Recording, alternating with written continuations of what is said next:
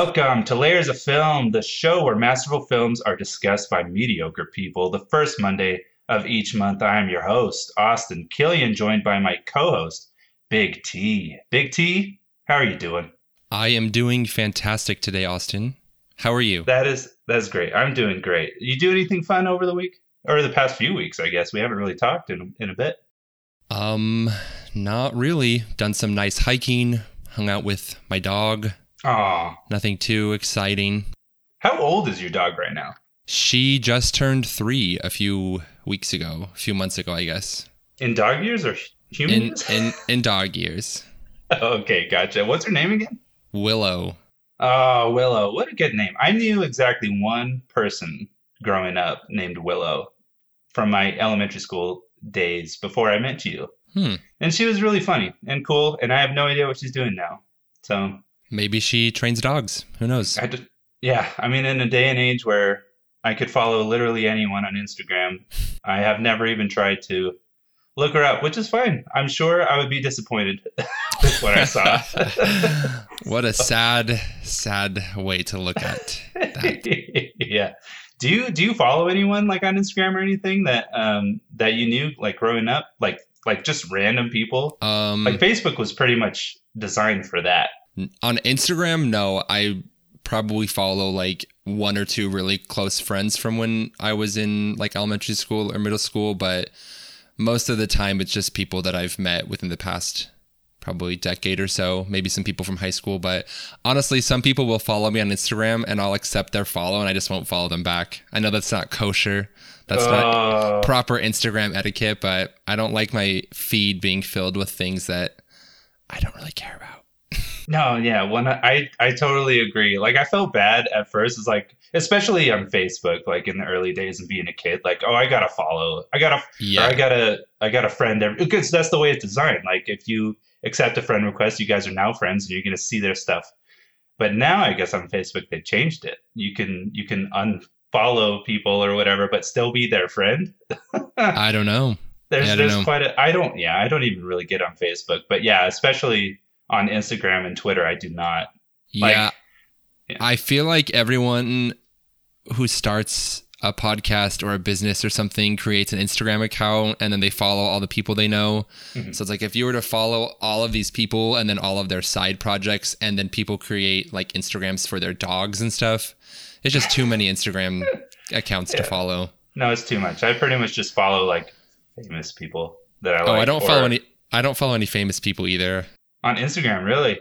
Who do you even what the what are you using it for? I mean, I follow like friends and family. Okay, on Instagram. Yeah, on Instagram. But I don't follow like celebrities. I don't really follow comedians I like Oh wow. on Instagram. On Twitter I'll follow like comedians and stuff, but my Instagram I don't I honestly don't even use Instagram that much either. So Uh, I don't know.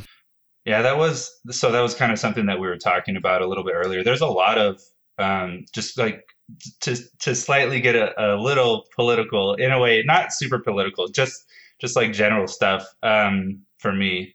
Like I don't usually like getting bombarded with a bunch of political stuff like all over the feed and uh, especially in the last what all of 2020 was completely political there were quite a bit of um, famous people you know actors actresses whatever that i stopped following because it's just like you know what i just don't need to hear all this all the time i already know where you stand but i don't need to see every post that's about you know oh i hate trump it's like okay a lot of people hate trump but is there anything you like? like, is there anything that you could just talk about that you like in the world? Maybe can we get a little bit of positivity? Yeah, I, th- I think a lot of people sort of approach their Instagrams differently because I know people that were the opposite, where during the last like year or so, if they were following a celebrity or an influencer who didn't say anything, Oh, sure. then they would unfollow them, right? Because it's like, okay, you have this huge platform and you're not going to use it to even address any of these things. But I mean, I think that everyone sort of uses their Instagram to their own Mm. personal preference, right? So, Yeah. but I mean, it can definitely be overwhelming when you just want to sort of mindlessly scroll the social media uh, apps that you have and then you're bombarded with stuff. But Yeah. Another struggle of the 21st century, I guess. There's a few people that I really that I think are, that handle it uh, a little more delicately and that I enjoy because they don't like obviously you could tell like probably where they stand, but like Chris Evans, for example, is I, I, I enjoy his like Twitter and stuff because if he does get political, it's more of like, hey, you need to be aware. You need to like do your reading, your research, and figure out where you stand on things. It's not more of like he's using it to persuade you to join him or whatever, which is a little bit easier for like I, I enjoy that. So he was like one of the few people that I didn't like unfollow because it was like, oh yeah, that is a good point. I should be doing my reading and research and figure out who I'm going to vote for or, you know, whatever. Yeah. I think too, definitely like people use their platforms differently. And there's, it's one thing mm-hmm. to use your platform to just sort of like complain.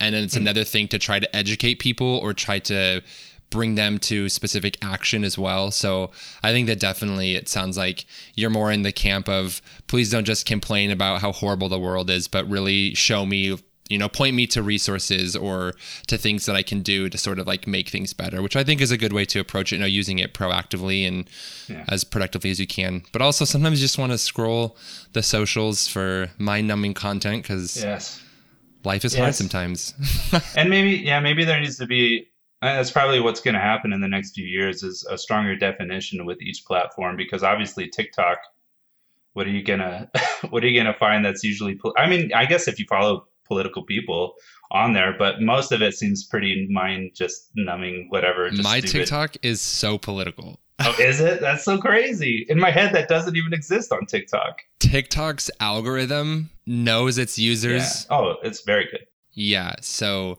it knows that that's content that I engage with and I'm interested in.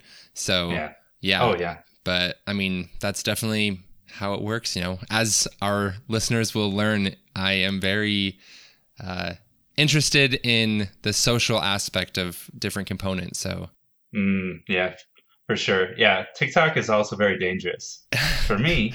I yeah, I actually hadn't had a day like this in a couple of weeks, but or a night rather. I went to bed um, last night and I was just laying in bed and I was oh, I'll just like go through a couple of TikToks and sure enough, two in the morning no. rolls by. and that was part. So I, I was telling you this earlier, just like um, I took today off, and that was one reason why. Because I woke up, my alarm went off, and I'm like, "Wow, I cannot work right now, and I don't want to, and I have PTO. I'm taking the day off." But on top of that, so my my wife and kids are gone on a trip. Well, my wife has gone on a trip to South Carolina, and she's visiting her sister that's out there and she's hanging out on the beach. She's never had like a trip by herself. And uh, there's been plenty of times where I've just been alone at the house, which is like my preferred destination. it's just be alone and be in my own house and just do what I want. So she's been going to school for nursing and she's been working her butt off, working and doing that. And so we set this trip up a long time ago of like, you need to do something and go on a trip by yourself. So we, we got her to go visit her sister and she's been gone. And then her parents so my parents-in-law, I guess, uh, they visited or they came and picked up the kids and just like, oh, because they have a really young kid too, um, and just like it's it's it's her last week. Yeah, yeah. I'm seeing your confused face. Okay, so my my wife's youngest sister is six years old right now. Yeah, huge age gap. I did not know that. Yeah, it's nuts. It's so anyway, she's starting school up next week, and so they thought that it would be great to do a last hurrah before her I guess I guess first grade year. So she did kindergarten, but first grade. She's entering first grade. Wait, so how how old are your in-laws? They yeah, so this was obviously a surprise uh baby. They're like in their mid 50s. Wow. Yeah, her uh her mom's pregnancy was absolutely horrible. I am not guess, surprised. Yeah, my wife had to help her out a lot. How old is your oldest again? Like my oldest brother? No, your oldest kid. Oh, my oldest kid. Uh, Callie is four. Oh, yeah. okay. So mm-hmm. that's so two nuts. years apart. Yeah, yeah. It is nuts. Anyway, so so they thought it would be fun to take uh, both of our kids um, and uh, and do like one last fun week or whatever. So I've had the house to myself. The point is, I was really excited because this was a surprise. Like, oh, sweet, I'm not gonna have kids. I got the whole house to myself again, and uh, my wife's gonna live it up on the beach in South Carolina. I'm going to do all sorts of creative projects. Lo and behold, she wants me to paint the ceiling in our uh, kitchen and living room area. and it's just like my brother Jeremy has been helping. Oh, so you're in the process of painting. We're in the process. We we we haven't even finished the first coat yet, and I I literally I finished painting like this this last part. I was like, okay, I got to record this podcast, so um, I got to go up and so I'm that's why. So my hair is up in my man bun because I got longer hair right now because I don't want it in my face while I'm trying to do this stuff. My wife's trying to call me now in the middle of this. Um, she's gonna be disappointed because I'm not gonna pick up. Anyway, um, I'll just text her in a second. I'll, I'll have you get on some kind of rant or something about, and then I'll text her. My favorite thing. Anyway, that's yeah. Long long story short, I'm I'm I'm exhausted now, and I'm doing all sorts of things that I didn't want to do. but it's okay. Yeah, that's a bummer. I feel like painting walls is okay, but painting a ceiling that sounds no fun. No, it's not. My neck hurts. hey, but I've been eating everything that I've ever wanted that my wife doesn't usually like to get that often. So McDonald's has been every day, baby. Oh wow, living the dream. I love McDonald's. All right. Hey, anything else that you wanted to mention before we roll in? Nope. I th- I think I'm ready to get into it. Okay, cool. All right. So yeah, first episode, first real episode of Layers of Film. Uh, the film that we decided to discuss is Edward Scissorhands. It released December 6, 1990, directed by Tim Burton. The screenplay was written by Caroline Thompson, and uh, the story was also by her and Tim Burton, and then composed by Danny Elfman. Popular, great, uh, fantastic composer. Let me read the synopsis real quick. An artificial man who was incompletely constructed and has scissors for hands leads a solitary life. Then one day, a suburban lady meets him and introduces him to her world. Uh, the big actors in this movie are Johnny Depp, Winona Ryder, uh, Dianne Wiest, I believe that's how you pronounce her last name. I don't know. And uh, Anthony Michael Hall, great supporting roles. Uh, Kathy Baker, Vincent Price, and Alan Arkin. The budget was $20 million and the box office earnings was $86 million. So not bad. I mean, for, for I guess a relatively smaller budget, the box office earnings was pretty decent by today's standards. I feel like that's not amazing, but it's okay. It's no Marvel, right? Yeah, Marvel, yeah, brings in like hundreds of millions of dollars.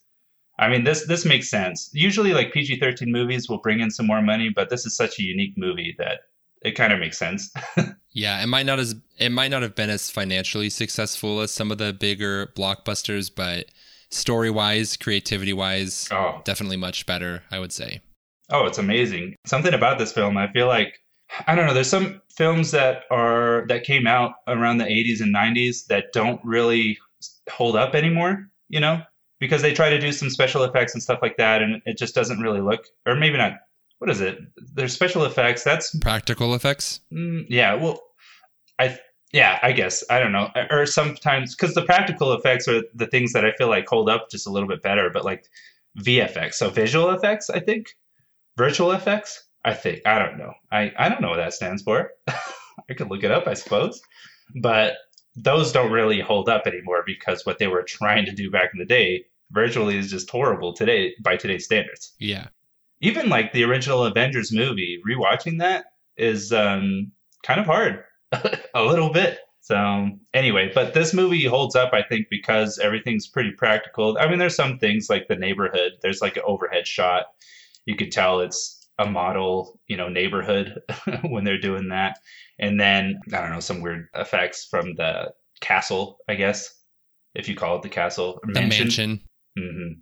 And uh, yeah, you could tell that that's a little weird in the background with one of you know the first shots of the film and well, hold on i guess we'll get that into that in a second. But also what makes this movie stand up i think to today is just how unique it is. Like even i think on your list of movies that you want to watch at some point is top gun and i'm sure the music is so cheesy you know? But and, and probably doesn't hold up as well like you could tell it's an 80s film but this music is so unique. It works in my opinion like even today. It's crazy to me yeah, I really liked the music. My wife actually didn't like it very much. She thought it was oh, really kind of like in your face, like it sort of never stopped. Mm. But uh, I really liked the music. I thought it was kind of fun and definitely, um, the music definitely portrays the feeling that I feel like Tim Burton wants to portray. Yeah, and like it's it's telling the story along with the lines that are given. It's it's yeah, I, I think it's amazing. Danny Elfman, great composer. I think he does a lot of Marvel movies now too. So he's really you know he's a staple composer, I guess. Hey, do you do you have any memories? This is your first time watching the film, actually. That's a good point. Uh, okay, so actually, yeah. So let let's let's get into that. This is the very first time that you've ever watched this film. I actually realized too that my mom had never seen this film either, which is nuts to me. To me, it's such a classic. I can't believe that some people haven't watched it, and you're one of them. So give me a top level. What did you think of this movie? Yeah, I so my wife and I watched it together, and we neither of us had seen the movie before. We'd obviously heard about it and were aware of the premise and whatnot, but I really enjoyed this film. I'm always really into sort of like quirky, independent, artsy ideas, even if they kind of flop. I just really like seeing people uh, try something new. And so I really enjoyed it. I thought that there were some pretty good themes and messages throughout. And I also, like you, Austin, I really enjoyed the music and a lot of the like color choices and things. I, I'm excited to discuss them. And I think it's a good film to start with because I think that there's a lot that you can read into it and explore. I don't know if Tim Burton meant to convey all those messages, but um, I think there's a lot of stuff to talk about. Oh, for sure. There's a lot of complexity to this film. A lot of things that are straight up, but if you look a little bit deeper, it can be quite complex, I think, in my opinion. So, yeah, I guess since this is the first time that you've seen this film, you don't really have any memories tied to it, um, unless there was something funny that happened with you and your wife when you were watching it. No, nothing. No, it it doesn't bring any specific memories. I just the the scene at the beginning where there's sort of like an overhead shot of the the neighborhood and the mansion just reminded me of the intro to Hocus Pocus. Oh yeah, yeah. Because we we we watch Hocus Pocus every Halloween, hmm so uh, I just that, As many do. yeah. So that just that shot kind of reminded me of that. So I, it was kind of fun to see that theme. Funny aside uh, about Hocus Pocus, we were going to do a movie night with my daughter, and uh, we asked her what movie to watch, what we should watch, and she said Hocus Pocus. We, so we watched it like a couple weeks ago. It's not even close to Halloween, but whatever. Wasn't it like released in March though? Oh, was it? Yeah, because it was competing with Nightmare Before Christmas, and so I think it was released in the summer. So you guys actually probably watched it closer to its original release date than Halloween. Oh my gosh. Let me look. Let me look at this. I'm, I'm looking at it right now.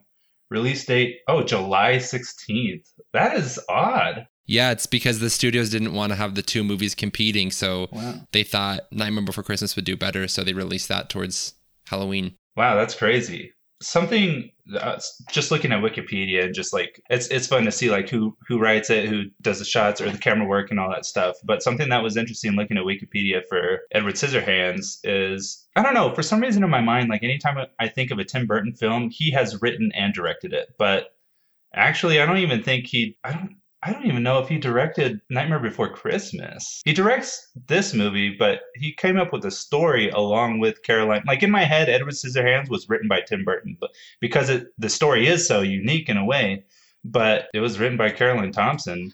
So kudos to her for having such a cool, such a cool, unique idea. I, I mean, I guess maybe she never really envisioned Edward Scissorhands to be the way that he is. And so maybe that was all Tim Burton, and maybe it wouldn't nearly be as unique. But Has she has she written any other screenplays or anything? As I, I think when I was looking her up, uh, she hasn't really done that much. Caroline Thompson filmography. Let's look at this. Edward Scissorhands. Oh, The Addams Family. Wow. I think Hmm. Tim Burton directed that one as well. Homeward Bound: The Incredible Journey. I loved Homeward Bound. 1993. Um, The Secret Garden. I don't know what that is. I feel like that's an animated film. I don't know. Nightmare Before Christmas. Wow. I didn't realize she wrote that either. Black Beauty, Buddy, Snow White. So it sounds like she's worked quite a bit with Tim Burton then. Yeah, Corpse Bride as well. I actually I really like that film too, which is Tim Burton. Oh, and Welcome to Marwen. I don't think that that one did very good. I think that was that looks like uh, one of the last like big things that she's done is Welcome to Marwen with um, Steve oh, Carell. Steve Carell. Yeah, good job. Yeah. Wow, interesting. Yeah, so I guess uh, there's there's sometimes like directors they just have their people that they work with. Yeah. Like Christopher Nolan, I think him his brother usually writes most of his films. I believe so. I could be wrong on that. and then obviously he's always working with Hans Zimmer for the music.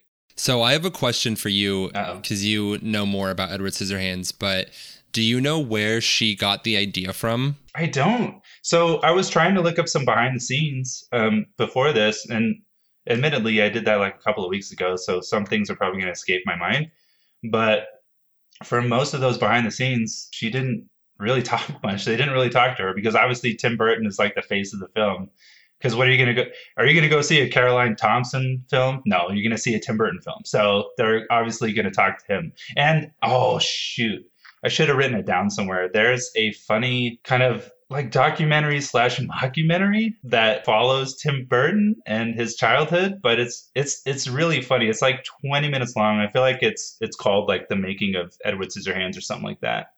Or the making of Tim Burton. I can't remember exactly, but you should check it out. It's like 20 minutes long. You can see it on YouTube. At, at first, you're wondering like, like they're trying to make it seem like it is a documentary, and then after like five to 10 minutes, you realize, oh, this is all just a joke because Tim Burton is in on it and he's making making fun of some of the things that happen and just like his childhood and why he is the way that he is or how he comes up with his ideas. And um, there's like weird, disturbing stuff that the young Tim Burton does, where it's just like there's like a part where it almost looks like he's performing an exorcism on his sister or something. Like it's the weirdest freaking thing, dude. You should check that out. But I was trying to look, I was trying to watch that for like some more context, and after a while, I'm like, oh, this is not going to give me anything that I can actually use. That's so funny. Well, I'm glad that we can give credit to Caroline Thompson and yeah. you know, behind every successful man is a woman who worked twice as hard to get half of the credit, right? So As as horrible as that is, yeah. I, I think something big about this film and, and why maybe Tim was drawn to it so much was because I feel like this draws from his childhood experience because I think from some of the behind the scenes is he lived in the suburbs and he felt like an outsider and he felt like no one really understood him and he was just kind of there. and and obviously Edward Scissorhands is very much an outsider.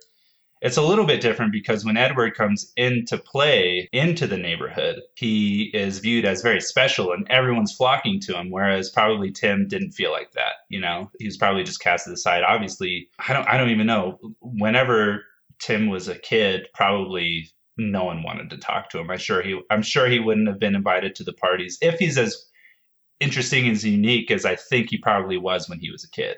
I don't know. But I think watching some of the behind the scenes, that's something that Tim said was just like, this is kind of like, this is really connected to how I felt. So I don't know. What do you think about that? Hmm. Yeah, I I think above all, I see Edward Scissorhands as a commentary about society and how we as individuals interact with one another Mm. On an individual level, but also how the overarching culture or social constructs shape us Mm. into the people that we are, whether we want to be those people or not. I think there's a couple of big things that really dive into that whole theme right there. Number one is just the neighborhood women. And and it's kind of it's kind of weird because honestly there's like really only one woman out of the bunch that you can really pick out and you know is kind of a standout character of that whole women that go to the corner and talk. Uh, and but as far as every other character, I don't really have any of their names down, and I'm in my head. It's just it's just the neighborhood women. That's like one whole character right there, and that Joyce and crew. Joyce and crew exactly. Yeah, Joyce played by Kathy Baker. She uh, she's probably the only standout neighborhood woman that the corner girl, I guess the cor- the corner neighborhood women. I don't know. It's like this weird group. It's such such a funny thing because it shows it shows how dull their life is. That any small thing that happens, they all gather to the corner. And what I assume is their kids must like younger kids are just at home by themselves, just doing whatever they do and they're just over on the on the corner just talking chatting about you know gossiping about whatever's going on in the neighborhood Yeah, I, I think that's a really good point. I think that you see how all of these women, and we're assuming they're stay at home moms, right? How all of these women sort of crave community and they crave interaction and they will find any excuse, right? The first time we meet Joyce, she's having someone come fix her dishwasher and it's not really broken, right? Yeah. But all of these women are are craving community and it's ironic because the community that they've built is a suburb, right? Where they're separated by lawns and fences and roads. So on the surface, it looks like this pristine, perfect community, right? Where everyone has their own space and everyone has a nice house and a car. But when it comes down to those sort of community needs and that social interaction, all of them are, are lacking that. And I think you see that in that desperation for community, regardless of why they're getting together. Yeah, I, I totally agree. There's also a really good scene where it shows all of the the men go into work and it's all in unison. They are all leaving at the exact same time. I assume maybe 7.30, 8 o'clock. I have no idea. I don't know. Back in the day, it's probably even earlier than that. Today, it's like you could probably roll into work around 9 most of the time. but they're all even at the exact same time. And something that I think Danny Elfman does a great job at with the music is how annoying the music is. You know, just how like – just obnoxious and loud and just in your face it is. And it's just it's really showing like how in my opinion how tim really views just how stupid and obnoxious it is that all these people have the exact same day. It's planned out the exact same way. And you see it in the film as well. Like the the women are talking on the corner all the way until like dusk. And all the men are coming home at the exact same time. And they all disperse and go back to their houses assumingly, you know, for the time, probably to make dinner and get it ready for the man. And, and maybe their kids or, or some, I don't even know. Like, that's the funny thing. There are obviously kids in this neighborhood, but you never see them go anywhere except like in the morning. Like, obviously, there should be school buses. Maybe it's the summertime. Actually, yeah, I guess. Well, then later on, the film goes into wintertime. I don't know. Anyway, and they have they they're at school. Remember, Kevin does a show and tell. They do the school. show and tell, but you never see them actually go to school. Mm-hmm. You know what I mean? Like like on their way, like that's not a part of the. They just show the men. Like obviously that's.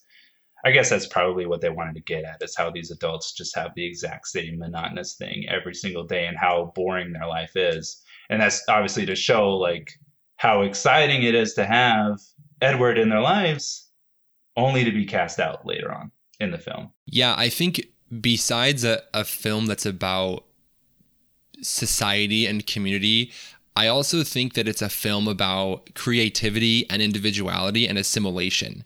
Because, like you mentioned, all of the people have these really bright, colorful houses, really bright, colorful cars, really bright, colorful dresses and clothes. And, you know, on the outside, they look bright and fun and exciting and creative, but when you really get down to it, like you said, they're all sort of living the same lives. And I think what's really interesting is you can kind of see that when you go into their homes because on the the outside their homes are like bright blue or bright pink but when you first step into what's her name again the main Peg. oh Peg when you first step into Peg's home, when she introduces Edward to the home, I at least was really taken aback by how sparse it was, right? There's like one couch, some stuff on the wall, but overall it just looks like somebody just sort of moved in. And so I think that that to me is sort of symbolic of on the outside, a lot of these people look really fun and exciting and comfortable and cozy and stuff. But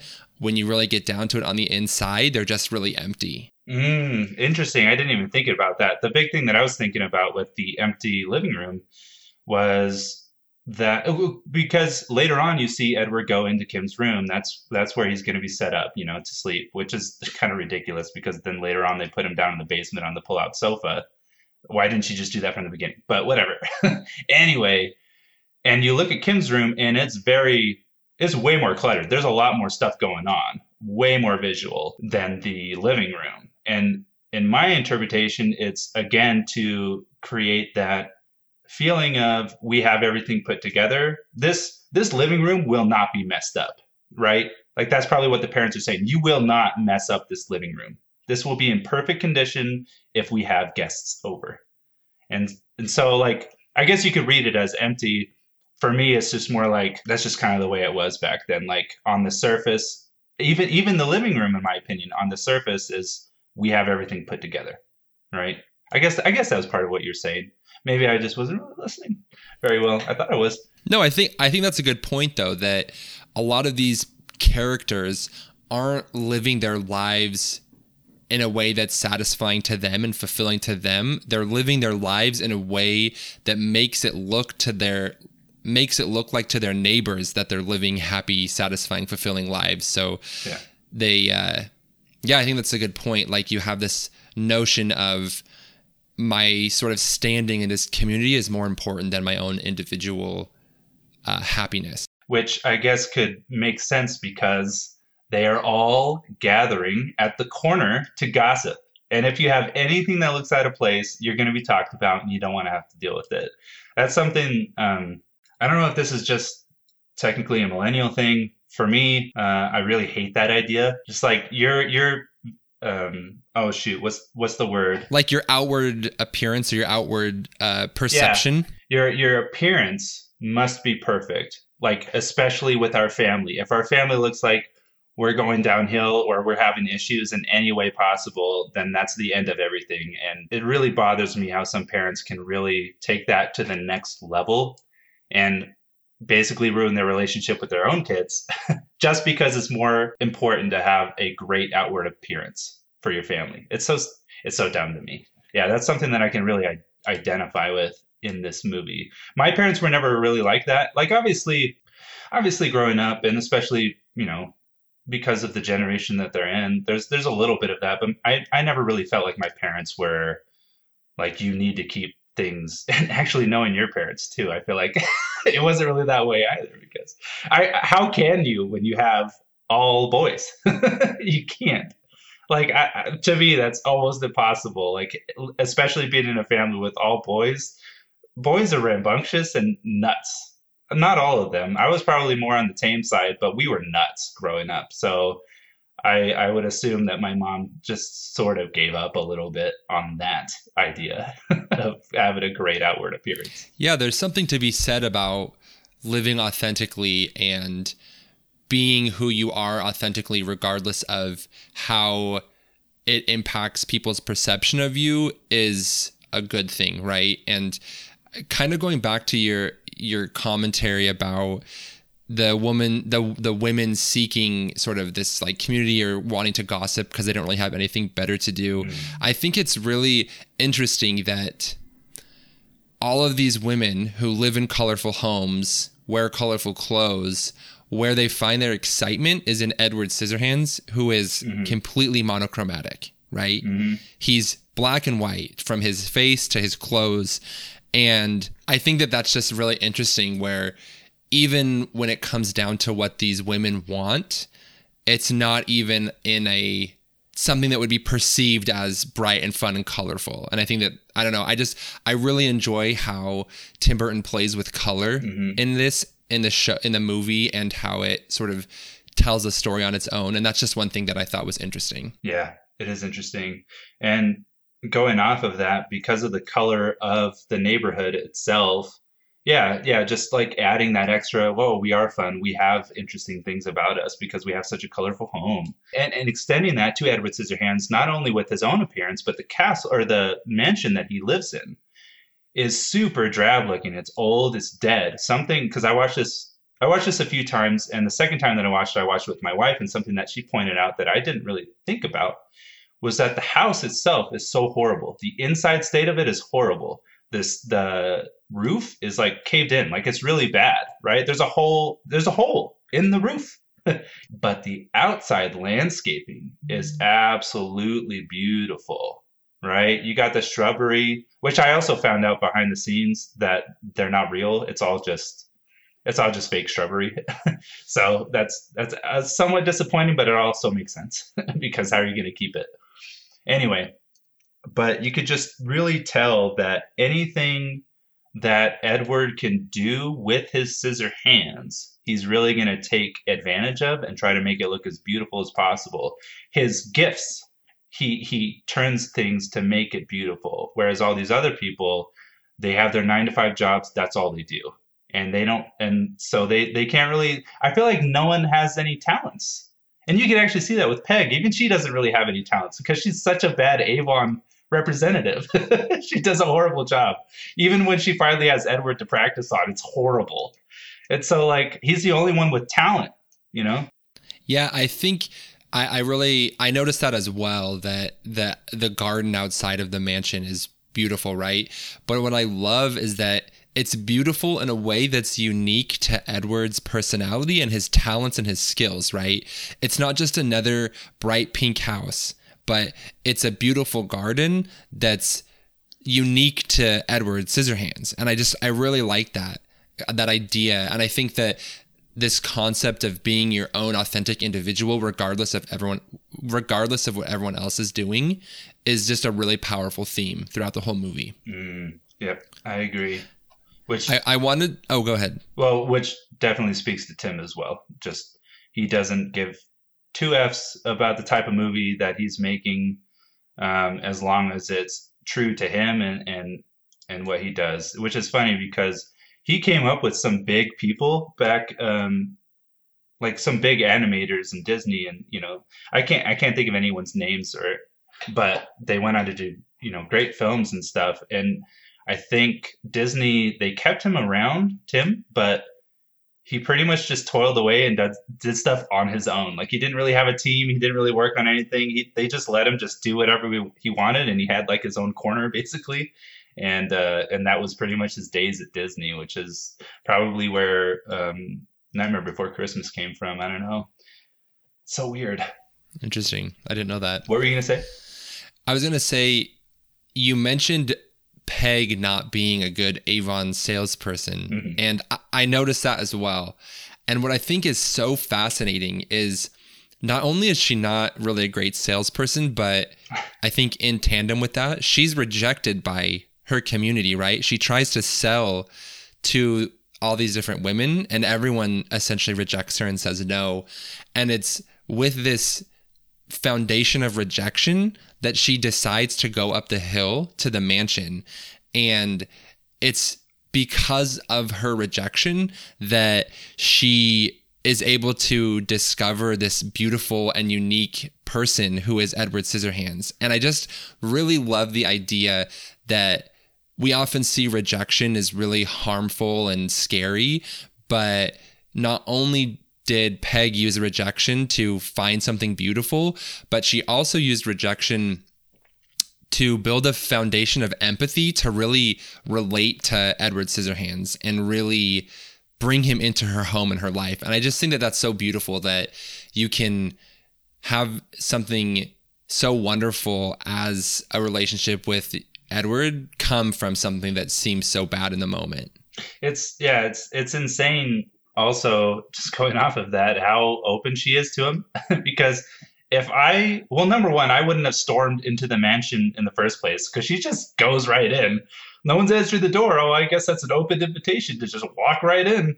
And she really like she chases him down just to try to sell some Avon products and um, and and then obviously she sees him for the first time. He has his hands up; they're made of scissors. She thinks that they're weapons. She kind of freaks out, but there must have been a small sliver where she gives him enough of the benefit of the doubt, like that he's not going to. But well, I guess because he calls out, he, she's about to leave, and then he calls out and says, "Don't go," right? And and and then she turns around and gives him a chance and realizes that they are actually his hands and then just decides to take him in clearly she's the best woman of the bunch of that entire community because i can't imagine any of the other people would have actually done that they would have cast him off right then and there and they must like peg must have enough of a reputation that if she will bring someone into her home, then they must be okay for now.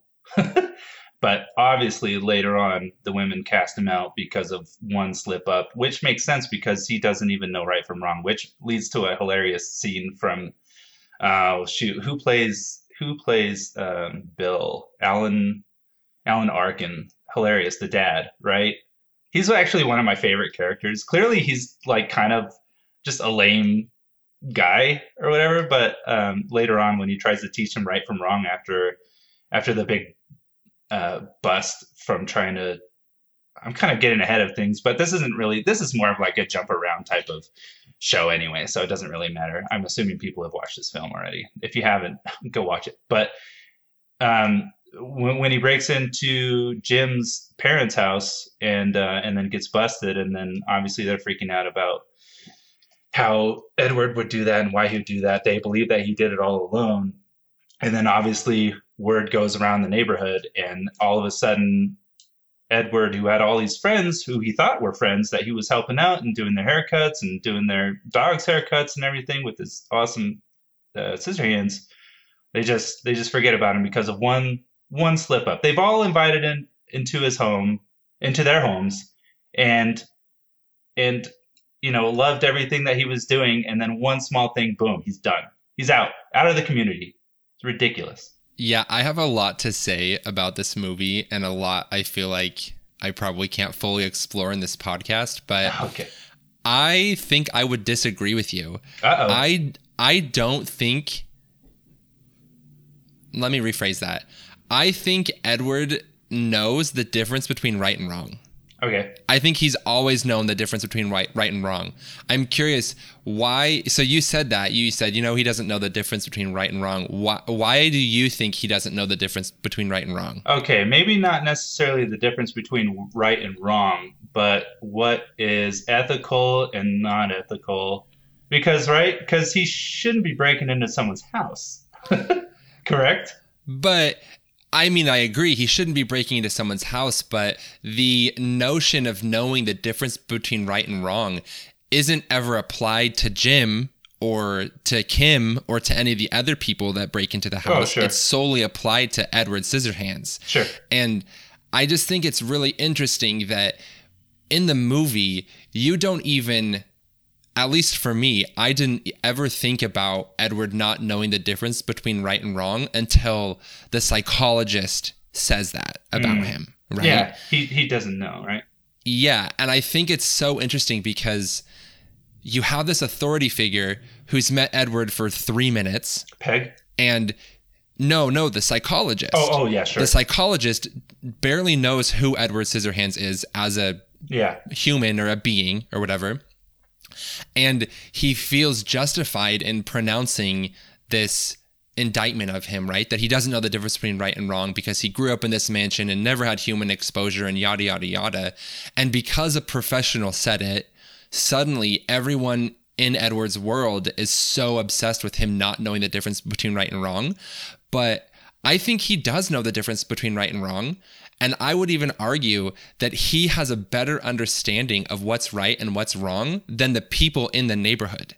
Probably. I, I, I- can agree with you on that because um, I, there's just some moral things that obviously other people don't really take into account because they got to keep their appearance up, right? So they just totally cast the blame on to Edward. I will say though, because even though Peg and Bill, even Bill, right? Like just such a cookie cutter dude with a nine to five job uh, just you know welcomes him in. He considers them family right? Edward does. And yet with something that doesn't even happen because of the parents that jim you know basically tells them to f off and whatever. I, I don't know. Like obviously he never really liked edward in the first place but because of that edward goes into a full tantrum mode and basically ruins their entire hallway the drapes. He just cuts up the entire house basically. So i would probably say that that's wrong. No, you know what i mean? Like he knows like he knows but he can't okay fine. He probably knows. I can agree with you that he probably knows more what's between right and wrong but he lets his emotions definitely get the best of him. You can agree with me on that correct I can agree with you that it's not good that he cut up the house, right? And he cut up the drapes and stuff.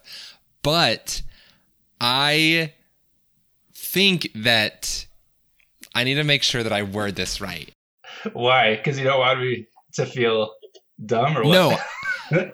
I think that at that point in the movie, he has been portrayed as someone who doesn't know the difference between right and wrong. Mhm. I think at that point in the movie, he realizes, maybe not consciously, but he realizes that this community has constructed a narrative about him that it, he doesn't think is true, but there's no point in fighting that narrative. So I might as well give into it. Mm. And I might as well do something bad and destructive because these people think that I'm a bad and destructive person. Sure, and and he doesn't have a lot of uh, social experience. It's literally in the span of like what six months, I would say, Yeah. because it's it's like the it's like the it's the start of the school year to the end of the first half of the school year. Yeah. So he doesn't really have a lot of experience with people except for the inventor, played by Vincent Price. That's literally it, and pretty much his entire relationship with him was listening to him reading books and poems and whatever and just trying to learn proper etiquette and whatever the frick. And that's all he has to go off of, which who knows how long that time period was. What? Uh, so I like I said I have so many things about this movie that I want to talk about and I'm trying to figure out the best way to sort of construct them, but I, I want to sort of clarify where you and I are at right now because I think this is a really interesting discussion. So hmm. I think from what it sounds like is you're saying that Edward sort of he didn't really know how to interact with people or interact in a community and then he went down to the neighborhood and he sort of learned how to interact with people or how to like quote unquote know the difference between right and wrong. Is that what you're saying? Um, not necessarily know between the difference the difference between right and wrong. He's learning it like as it is accepted in that community, I suppose, or as it's presented in that community. So I let me I'm going to look at my notes real quick right here. Go for it. Okay. So what I think is really interesting is in a lot of different movies, you have this idea of an isolated hermit who is perceived by a close community as being really grumpy or dangerous, right? So think of the Beast in Beauty and the Beast. Mm-hmm. Think of the Grinch and how the Grinch stole Christmas.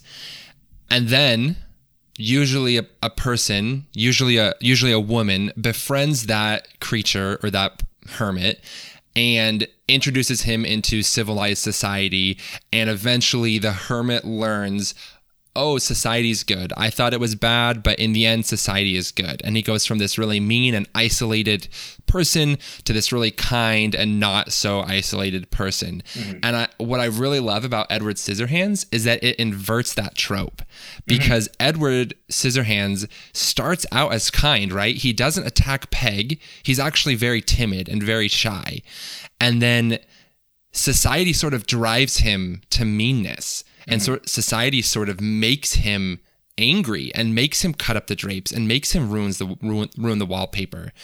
And then it's only when he returns to that isolation that he finds his original self that he finds that peace and I think that other stories like Beauty and the Beach, other stories like Beauty and the Beast and like The Grinch, they sort of present society as this like healing overall force for good, where good people win out at the end. But in Edward Scissorhands, it it doesn't do that. Like society uses him, then they turn on him, and once they no longer need him, they start to hunt him and they don't stop until they think he's dead. And I think it's this mm-hmm. really interesting commentary about what happens when you let a few bad people construct a societal system that is not kind to people who do not fully assimilate to society. Okay, I can get with that. I can get with that. It's funny that you bring up Beauty and the Beast because that's that was one of the first thoughts I had wa- rewatching this film was, oh, this is just the most unique Beauty and the Beast you've ever seen in your entire life.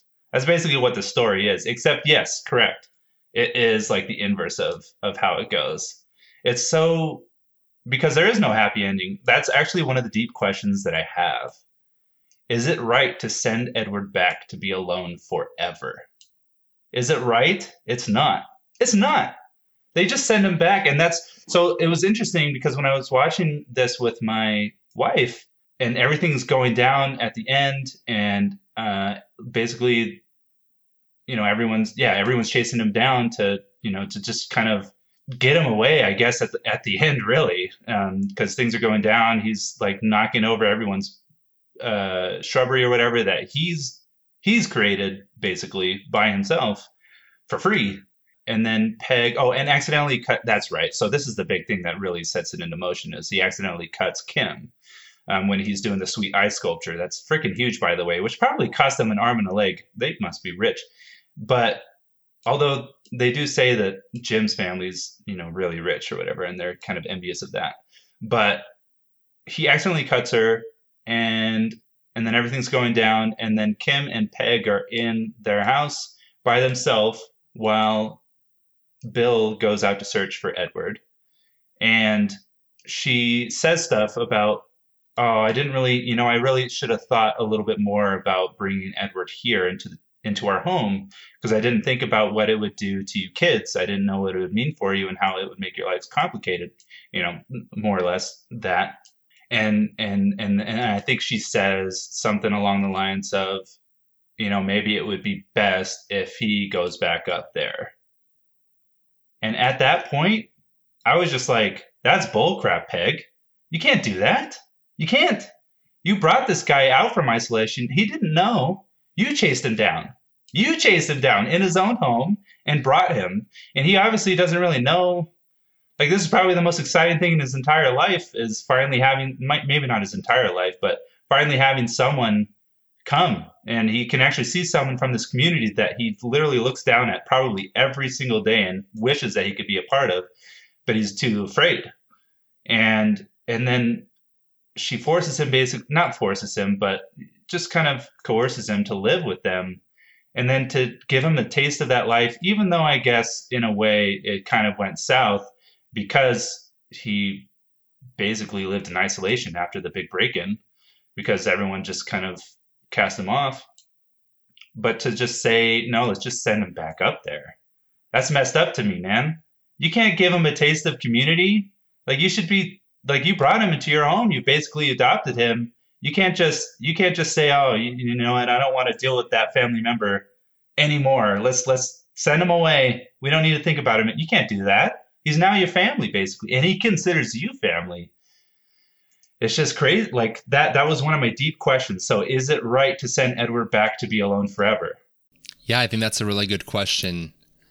I think I think you have to ask yourself what is right. Because I think in an ideal world, Edward would be able to be himself and feel safe and part of the community. And I think that if we do interpret this as a sad ending of Edward being alone, I think we have to put the blame of that sad ending on a community that has failed an individual, right? Yes. I agree. Yeah, and I think you kind of hit on something that I I noticed throughout the film this idea of Peg coercing Edward to go down into the mountain or go down from the mansion.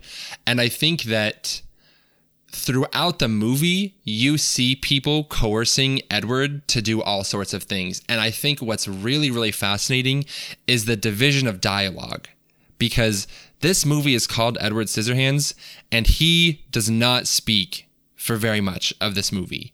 Mm-hmm. And I think that that is a really strong symbolism for how this community treats Edward Scissorhands.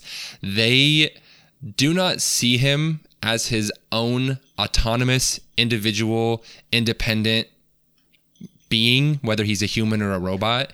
They see him as whatever they want him to be. Mm. And I think that you see this in a lot of different ways. I think that you see this in the way that they interact with him. Sorry, let me look at this here. So I think the the general summary that I would say is that the community doesn't see Edward as an independent being. They see Edward as a tool to accomplish their own goals. And we see this really uh, visually, right? We see this when Bill is gardening and then he realizes that Edward can garden. And the next scene, Bill's lounging in a chair watching the game, right? While Edward does his chores for him. We see this with Kevin, who presents Edward at show and tell, and he's super intrigued by this. And then an hour or so later, Kevin's like, I don't want to play rock, paper, scissors with you. That's boring. Look at all these cool possums, kind of tosses Edward to the side when he's no longer the new shiny toy. You see this even in general with the men who, in that barbecue scene, they use Edward's hands to open their beer cans and they use Edward's hands to grill their food. And you see this with Joyce and the housewives. They use him for social status, right? They want his attention. But specifically, you see this with Joyce. She literally uses Edward's scissor hands to cut off her top. And I think that there's so many symbolic moments where you see the people literally using Edward as a tool to accomplish their own ends. And you even see this Oh, another example is with Jim and the break in, right? Mm-hmm. They use Edward to break into a house. That's what Jim wants. And you even see this with Peg and Kim, who I would argue are probably like the best people in this show mm-hmm. or the best people in this movie. When Peg is I think Peg is trying to put makeup on Edward and she calls the head of Avon and she talks to her and then she tells Edward, I've always wanted to talk to her, but until now I haven't had a reason. You see, even Peg, who is a well intentioned individual, using Edward for her own purposes. And even with Kim up in the mansion, she uses Edward's hands to threaten Jim Mm. And I think it's really, really fascinating that you see this whole community treat Edward as a tool instead of a fully fledged human being or fully fledged autonomous robot, whatever he may be. Yeah, he is. He's just a tool. He's just a tool. And that's why if you see no use in your tool anymore, you cast him out.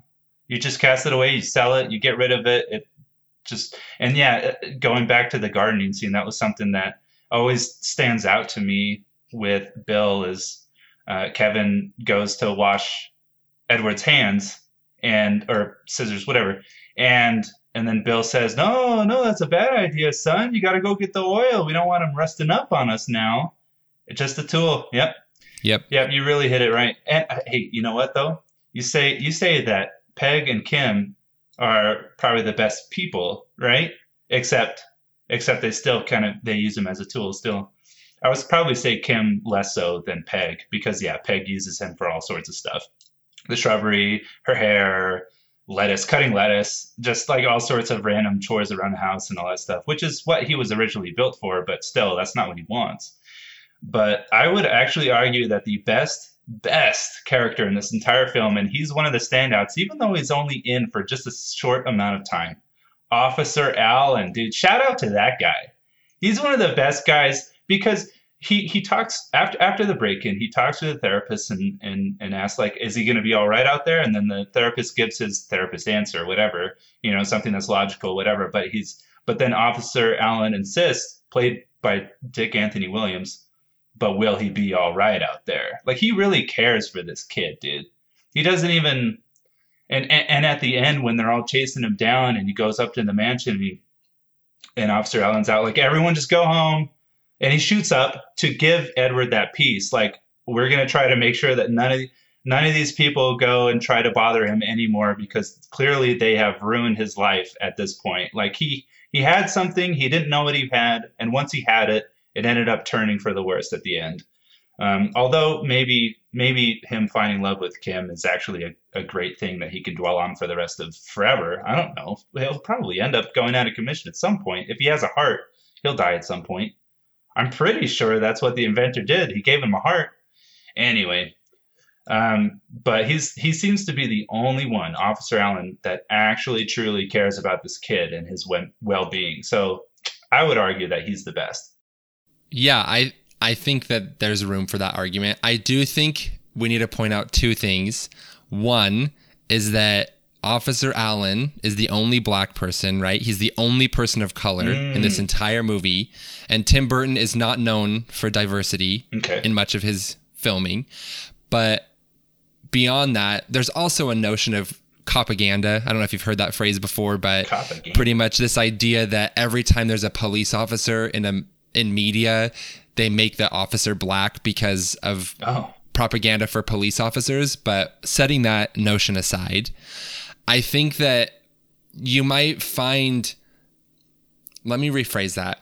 I don't know if this was Tim Burton's intention, but I think the black officer who is the only person of color that we see in this movie, the only person of color in a community of white people, Mm-hmm. understanding Edward's plight Mm. and understanding that Edward is not being accepted for who he is because he's different. I think that there's some very powerful ideas going on there. I did not even think about that. That's amazing. Yep, I I 100% agree. That's exactly you hit it right on the head. Wow. I wonder. Yeah, now I really want to. I really want to talk to like Caroline Thompson or or I guess I wonder if Caroline Thompson had that in the idea from the get go was to you know just kind of give a character that is different um, from the cookie cutter white people that are in that community. I think if this notion of the only black individual being the only one who can truly empathize with Edward, if that's a thing that was intentional, I do not think we can attribute it to Tim Burton because if his Yeah. track record says anything, he does not put race ideas at the forefront of his movies. Yeah, probably not. So maybe it was intentional and maybe it was Caroline Thompson, but I I, I want think it to be. That's one of the things that I really like about art is that you can get things out of art that the creator may not have intended, Mhm. but it's Yeah. still there. No, it's amazing though. Yeah, that's oh, that's awesome, dude. I love that. Yeah, I, I want to say two more things about this idea of the Yeah. society using Edward as a tool. Yeah. Um, I think it's really interesting that Edward introduces himself as Edward, and almost no one refers to him as Edward except for Peg and I think Kim. But most people, for the most part, refer to him as Ed, Eddie. I think Jim at one point calls him Razor Blades. And I think Yep. that there's something to be said about this idea that not only do they see him as a tool, but they don't even recognize his own autonomy and what he wants to be called. And mm-hmm. I really, really liked the ending where Kim comes out with the scissors and says that he's dead because that to me was a perfect summary of this notion. Because hmm. up to this point, the community has only seen Edward as a tool, only for his scissors, right? Hmm. And so they think that he's dead when they see disembodied scissors. Wow. They don't need to see a dead Edward. They don't need to see a dead body mm-hmm. because he's not a body to them. He's a pair of scissors. And so hmm. once the scissors are removed, they are they essentially think that Edward is dead. And I think that that's really powerful symbolism to this idea of commodifying the bodies of those who are marginalized in our community. That's amazing. Yeah. It- it- given, yeah, because I, I never really was thinking of him like as a tool. Like I obviously knew that people didn't really care about him as much when he was of use, no use to them, but I never really looked at him as a tool. Uh, maybe that just makes me a better person than them. I don't know because I looked at him as a human being, but just yeah, uh, that was always something that confused me at the end. It's just like why wouldn't they go check on the body? But with that whole theme in place, yep, that makes sense because that's all they that's all he was to them. Yeah. Interesting. Keep going. You had one more idea, or Well, or no, just those going? the the idea of how they don't respect what name he wants to be called, and this idea of seeing the scissors and mm-hmm. thinking that he's dead. Yeah. Yeah. Yeah. Wow. And his his final act, his final act with the scissors with that community was killing a human being. That leads me to my next deep question: Do it. Did Jim deserve to die?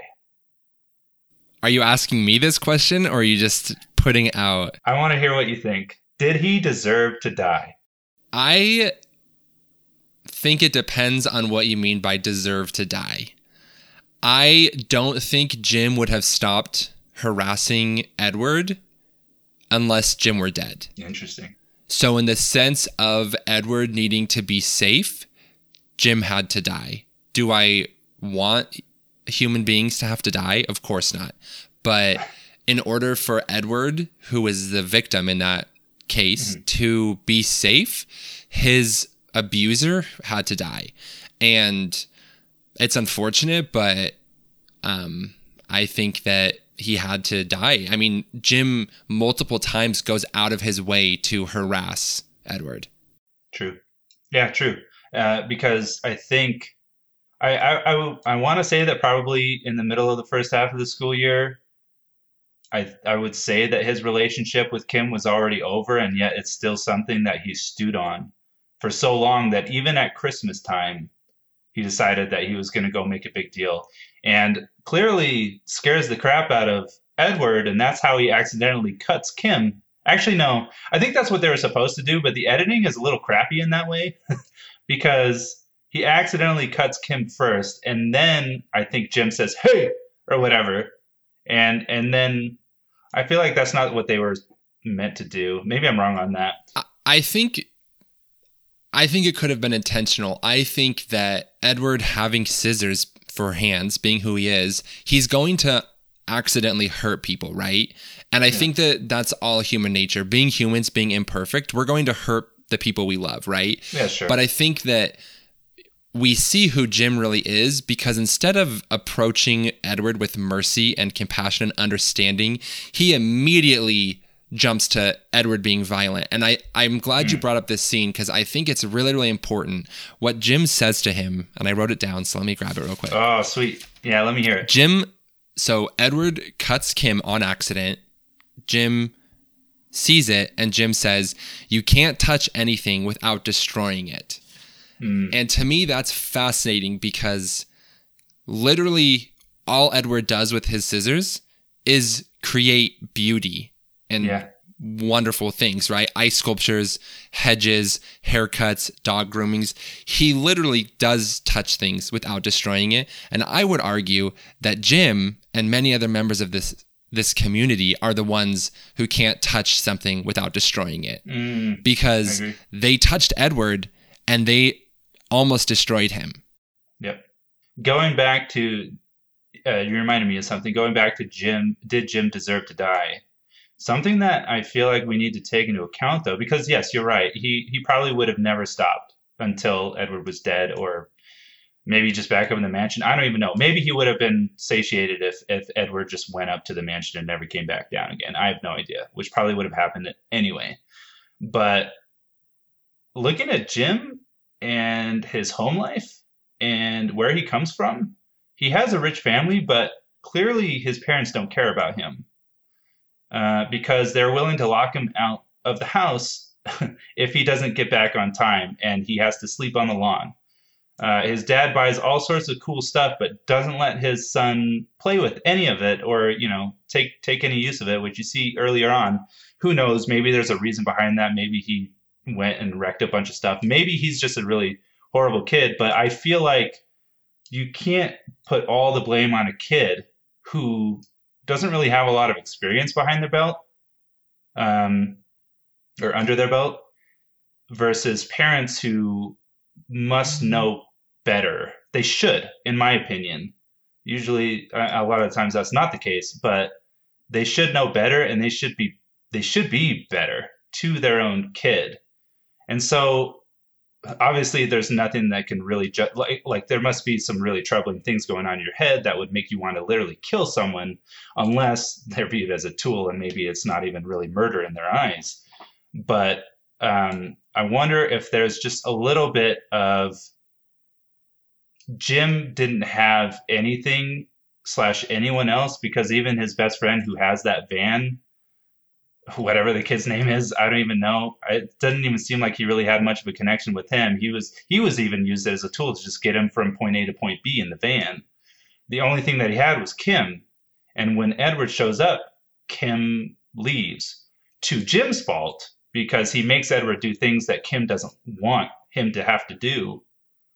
But still there's a little bit of like edward kind of took away his only thing that he had and I could see why he would be pissed about it. Again, it's his fault, but I don't know. That's that's where I come up with the question: Did he deserve to die? Because he had a pretty complicated history and emotional background. Yeah, that's a really good point. I didn't really spend too much time thinking about Jim, besides how he acted in ways that I didn't think were appropriate. But I think what it comes down to is we have to realize that the system in place is what sort of produces a lot of these individuals who do or make bad choices. Because mm. I think it's easy to say, you know, Jim deserved to die because he was, you know, a jerk or whatever. But like you said, there's a larger system at play here, and he is sort of forced to do and be things that he doesn't want to do and be, right? He has to go home on time or else he gets punished. He's not allowed to play with all the nice stuff because people want it to be, you know, perfect and pristine. And I think that there's this idea of having to assimilate in order to be successful and in order to be included. But in the process of assimilation, in the process of meeting all of the criteria we want our loved ones to or in meeting all of the criteria that our loved ones have for us, we sort of lose who we are, right? Jim doesn't get to stay out if he wants to stay out. Jim Jim doesn't get to play with the nice toys that he wants to play with because he has to be, you know, quote unquote the perfect son. Mm. And I think that we can see this like system of assimilation even in how the community treats Edward. And I think it's fascinating that one of the first things Peg does is try to fix Edward's appearance, not only his mm. face, but his clothes, right? Almost immediately, she, she puts him in traditional men's working business clothes, right? And then you see this sort of snowball. Sorry, I have it here too. They try to assimilate him with his clothes, and then by getting a job, and then by opening up his own business. But in order to open up his own business, he needs to get a loan. But in order to get a loan, he has to have a social security number. And then once he has a social security number, he needs to get a credit score. And he can improve his credit score by renting a car or buying a car. Mm. And you see this really um, snowball effect of how dehumanizing it can be to sort of meet the criteria of what we think the world wants us to be when all Edward wanted to do was cut some bushes and cut some ice up and give some dogs a haircut. You know? And he wanted hands. He just wanted hands. Yeah. So I think that there's like this really interesting idea of losing ourselves in order to become what we think society wants us to be but in the end you realize that what society wants you to be doesn't make you happy and isn't fulfilled and i think we can see that with jim right that he's really upset because he's doing everything he's supposed to be doing yet he loses his girlfriend he doesn't get the nice things from his parents' house or whatever. And I think that that makes him angry, and that's justifiable that he's angry. Obviously, it's not appropriate for him to try to kill Edward for it, but I think you can empathize with the individual while also condemning their acts that they do and condemning the system that sort of churned them out to be that way. Mm-hmm. It's weird. It's fascinating because anytime I ever watched this movie growing up, oh yeah, Jim definitely deserved to die. Kill that sucker. You know, he's an a hole. He's like the biggest a hole out of all of them. But now watching it, I don't know. It's a little harder. It's a it's a little yeah, it's a little harder to just be like, "Yep, you deserve to die, man." Yeah. It's more complicated. Yeah, I think it's interesting that Edward is the robot, yet he's the only one living a fulfilling life, right? Everyone else is in these cookie cutter homes with these factory made cars with some array of an Easter egg colored home, all living the same lives, yet they have the audacity to think that Edward is a robot when the real robots are the people in the neighborhood. That is a good point, man. Yep. Yep, they're the robots. They all deserve to die. I'm just kidding. no, they just I mean if you if they could just wake up and say none of us are really happy with this, we want something different. And I think too, you see that be with Edward's presence in the neighborhood because suddenly you have this topiary diversity at least right? You have all mm. of these bushes that are suddenly fun and unique. You have all of these haircuts that are suddenly fun and unique. And people are having a good time you know? They don't look like their neighbor but they're still a community in that sense. And what i find so fascinating is when they turn on edward they don't reject his creations. Mm, they keep them up. They keep them up, and that lady she gets mad when Edward cuts down part of her bush or whatever mm. of the on the tr- in the yard, and I think it's really symbolic of how a lot of marginalized communities in today's society are treated. Because I don't know if you've heard this a lot, but a lot of times marginalized communities, especially black voices, they will often say how society values their creative products, but they don't value the lives of the creator, right? People will, mm. you know, we are so quick to sort of commodify uh, black fashion or black language and sort of put it on as like, oh, I'm so cool because I do these things that were started in the black community. Yet when it comes down to it, we don't value the lives of those creators for in quite an array of situations. And I think that we see that here in this community, right? They literally want Edward Scissorhands dead, but they continue to enjoy his bushes. They continue to walk their dogs who have his haircut. They continue to have the haircuts that he gave them, but they condemn him and they want him dead. And I think that's so fascinating to see people do that. That's another thing. That's another, like, I have it down as a deep question, but it's more of a curiosity of mine. What damage did those two deaths and their experience with Edward Scissorhands do on the whole neighborhood? How did it affect them for the rest of their lives? You know, because clearly Kim, she holds on to it. She she's the one that's telling the story to her. I'm assuming great granddaughter. I don't even know because that's that's how the movie starts. Is it's it's Kim as an old woman telling the story to a younger kid. Uh, yeah, presumably her her grand great granddaughter or something like that about uh, why it's snowing and you know the mansion up on the hill and the origins of it. And and that's that's what this whole story is that's how this whole story is that's the context of how the story is being told. In my mind it should be through kim's voice. I'm assuming this is how kim views the whole situation. I think in behind the scenes i did see tim said that it's actually through edward's eyes i don't quite get that because kim's literally the one that's telling the story but whatever um, I, I forgot the whole point of why I was even getting on that. Um, but um, oh yeah, how do you think it affected the whole neighborhood, the whole community after that? After Jim is killed and Edward goes back up to the mansion. That entire yeah, that entire what five five month span. How did they how did how, how did it affect the rest of their lives? Do you think that they learned anything from it? I mean, I would hope that they learned from it, but if their behavior during the rest of the movie is anything, I think that they are going to construct a narrative that creates them as the good guys and Edward as the mm-hmm. bad guy, and they're not going to critically assess any of their actions.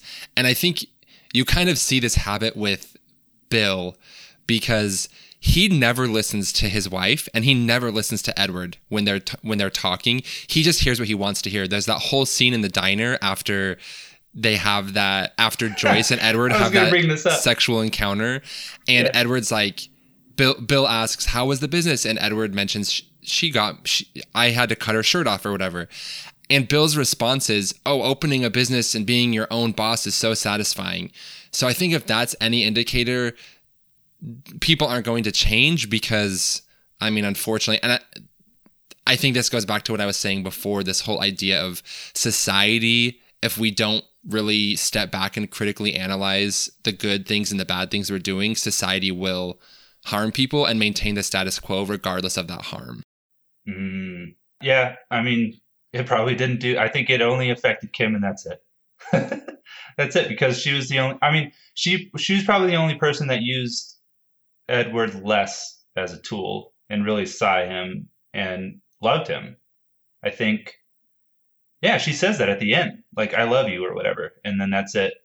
Yeah, and that's pretty much that's pretty much the end. So I I would assume that this was obviously she must have moved on because she's probably speaking to her great granddaughter. So I'm guessing she got married. Who knows to who? Obviously not Jim. He's dead. Um, I don't know. You, you, don't really see maybe Jim's friend who drives the van. Who knows? Yeah, but maybe. But she holds on to this. She holds on to Edward, and she must dwell on it quite a bit. Yeah, I think this idea of do you think they changed in the end? I I don't know if they changed in the end, but at the end of the day, I think the question that we should ask is did this change Edward? Mm. Because out of the many sort of themes and the lessons we learn here, I think there's this underlying question about changing who you fundamentally are to please the people around you. Mm. And at the end of the day, Edward goes back to his castle and he is changed, but he's changed for the better, I would say. He now knows that he loves making ice sculptures, and that's a lesson that he learned. And he embraced the ice sculptures. He didn't embrace the haircuts that people wanted. He didn't embrace the dog grooming that people wanted, or even the hedge cutting, although he had kind of already been doing that. But he really took from the community what he wanted. And I think it's so easy for us as humans to craft our identities and our personas and our lives around what we think other people want. But I think that there's a really impactful two scenes in this that sort of highlight why that's not a good idea, why that's futile, futile. And I would say it's the old man that we meet in the barbecue. I don't know if you remember this, but he's oh. Edward is grilling and the old man's talking about the hands or whatever. And the old man says something along the lines of, Don't let anyone tell you you have a handicap. Oh, yeah. And trying to really like bolster Edward for being so unique and like really saying, like, Edward, I support you and I think that you don't have a handicap or whatever. But then at the end of the movie, what does he say? He says, Did they catch the cripple? And suddenly, mm this old man oh, wow. who was saying don't let t- people tell you that you have a handicap is now literally the person saying that he has a handicap and i think there's this concept called deconstructionism i don't know if you've ever heard of it but it's oh, this idea. I haven't. it's this idea where if you can take a piece of evidence and argue two completely opposite points then any argument can be made about that piece of evidence, essentially saying that nothing that exists in the world exists as it truly is. We interpret everything that we see to be to fit whatever narrative we want.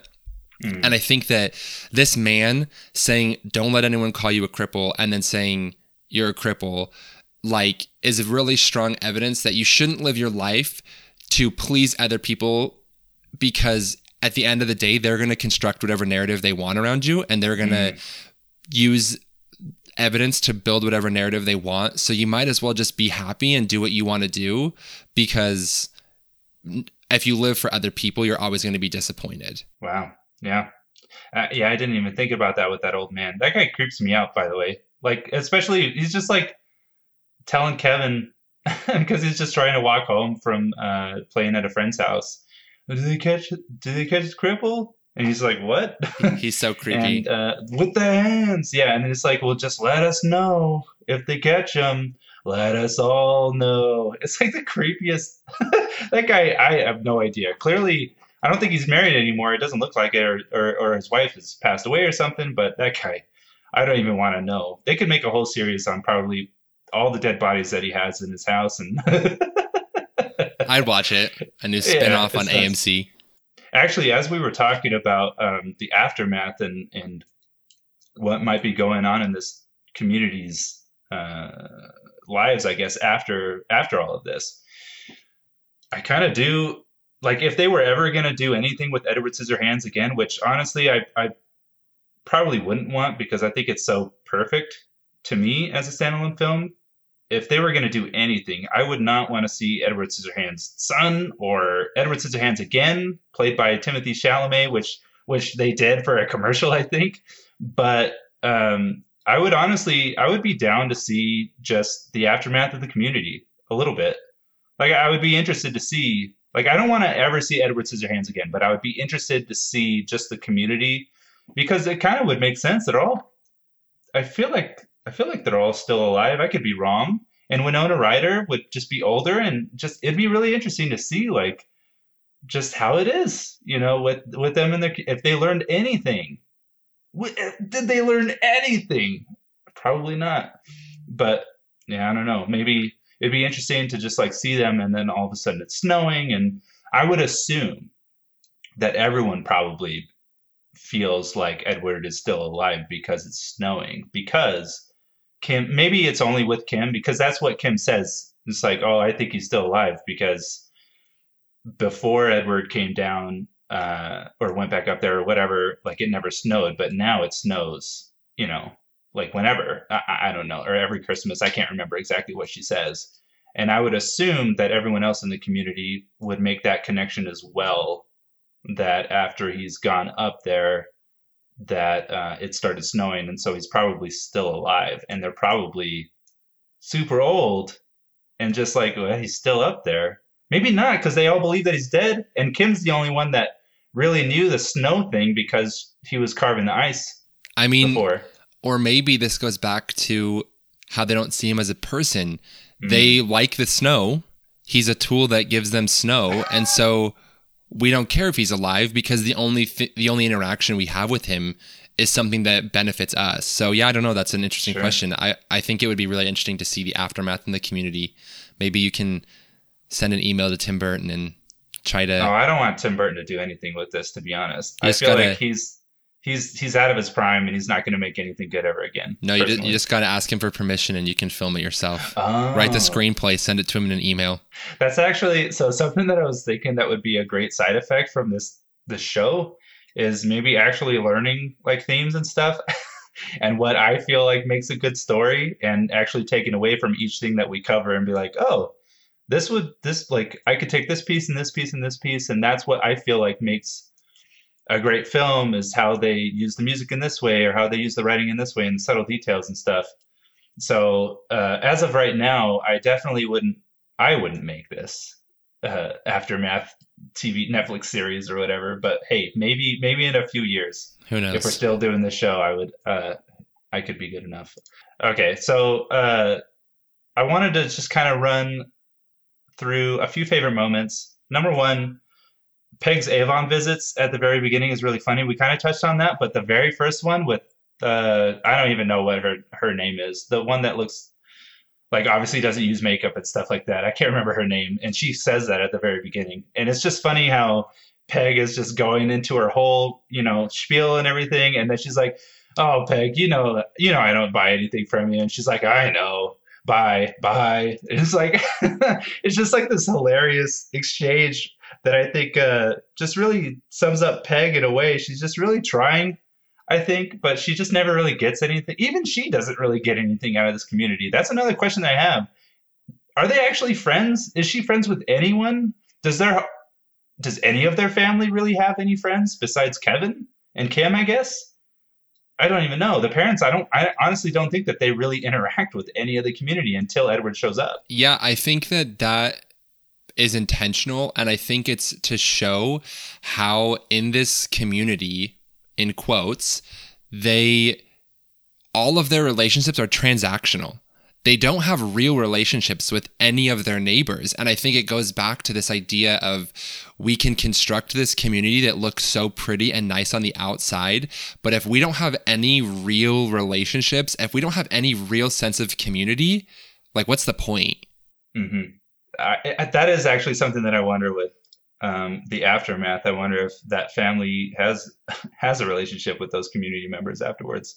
Maybe because usually a lot of the time, like if if people have gone through a shared uh, devastating experience or something like that, that usually brings them together in a way, and they can kind of talk about that and and uh, not necessarily reminisce on that, but connect through that as well. So I wonder if they're all kind of deeply connected now. Hopefully, Edward taught them something. But also, um, I wanted to I wanted to talk about Edward's car ride into town, which I think is hilarious. You see like a kid water sli- uh, going on a water slide, and then he he points over at it, and then Peg's like, "Whoa!" It's like the most it's the it's the most perfect like shot scene I think in my opinion of the entire like the whole that whole car ride is just hilarious and how he uh, sees something else I can't remember maybe a dog or something and then he just he he doesn't understand what a car is so he doesn't understand like windows and stuff. And I think he like runs his face into the window and is like, whoa, like there's there's something, or maybe not even the window. Maybe it's just the roof of the car. That's hilarious to me. Um, something else happens. I can't remember, but that whole car ride is hilarious. Yeah, it reminds me of when you see like a baby sort of learning to walk or something for the first time, and it's just so comical because you they don't know what they're doing right. And I see, mm-hmm. I think it's a really like pure moment with us when we get to see Edward sort of experience this community and these new things for the first time. So yeah, I really enjoyed that part too. Yeah, and uh, the music's so good too in that in that moment as well. It's just like yeah, you really see his excitement. This it must be a huge moment for him because he's imagined this community for so long and what he believes of it.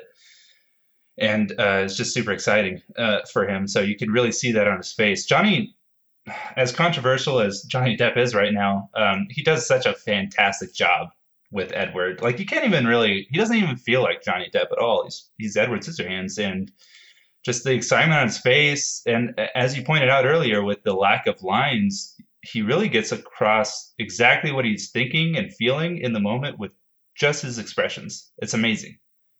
Really great, really great job. Also, Kim coming home from the camping trip and seeing Edward for the first time and that whole sequence of her just yelling and then he comes out of the room and she starts freaking out even more and it's just so good. And then of course edward's first drink. It's just lemonade. It's lemonade. It's so good. Oh and i love i love bill's like like oh drink this up like it's lemonade or something like that. And he's he starts to go take a sip and then he like he ducks his head and like looks up at the stairs and it's like is anyone coming? Do i hear anyone? I don't want to get in trouble it's so good. Um, oh, and then I guess a really big moment actually is uh, Edwards. This raises maybe the last question, and we could probably start wrapping it up from there. Um, Edwards' TV interview. This is a really big thing because, as we've said before, I think it's really important to celebrate our differences, right, and our unique abilities, our our, our characteristics that make us unique we we talked about this, and yet Edward, the most unique person out of the bunch, has really always wanted to just be normal. And he says that in the interview. Someone mentions uh, something about a doctor being able to fix him up, as everyone actually does. Pretty much everyone that he interacts with, oh, I, I know a doctor. I wonder it's all. I wonder if it's the exact same doctor that everyone knows, but um, that that can fix you and give you hands and stuff. And uh, he says that he'd like that. And then from there, there's this whole cascading like uh, effect of of all these different people in the audience asking these questions. But if you just had normal hands, you would be like everyone else, and you wouldn't be special anymore. And uh, he says, "I don't know." I don't think he says anything. I think, uh, or he says, "I know." I think, and then the uh, the interviewer guy, the the TV show host, just like, "Oh, I think he'd like that." And so, even even he doesn't necessarily want to be a tool. Yeah, I think it goes back to this idea of instead of engaging with Edward as a fully complete individual, everyone wants to impose their own wants and desires onto him. Like, mm-hmm. oh, I think that you should have your hands fixed. Oh, but you shouldn't have your hands fixed. Even a lady asks, Do you have a girlfriend? Because she only sees Edward as maybe a potential boyfriend. I think the TV interview is a really good moment where you see all of these people treating Edward as sort of this mirror that reflects what they want out of him. Not what he mm. wants, not what he's thinking, but just what they think he wants or what he's thinking. And it goes back to them not feeling special. It's like, then you'd be like everyone else. Why would you want that? Because we, like, probably in their minds are like, we are miserable because we have nothing interesting in our lives or whatever. You really want to be miserable just like us? We have nothing special about us. We have no talents, like I said in the beginning. Like we have nothing going for us. Yeah, and I think it's easy for someone with normal hands to say, "Oh, you shouldn't get rid of your scissor hands because then you'd be n- normal and you wouldn't be interesting." But they're not the ones that live with scissor hands. That's incredibly mm-hmm. inconvenient because the world has not been constructed to to allow for someone with scissors for hands to fully function, right? So I think it's it's really indicative of this idea that we often look at other people who are different from us and we just think about all of the good things that come from that difference when we don't really know the whole picture, right? And we can only if we don't talk to people who are different, we're going to assume things that aren't true and we're going to think that they want things that aren't true and it's only through really treating people as fully formed individual human beings that we can actually get to know who they are. Yeah, and and and going back to, you know, they've never lived with with scissors for hands. You see a few few big moments. Number one, he doesn't feel like he can even hold the only love of his life.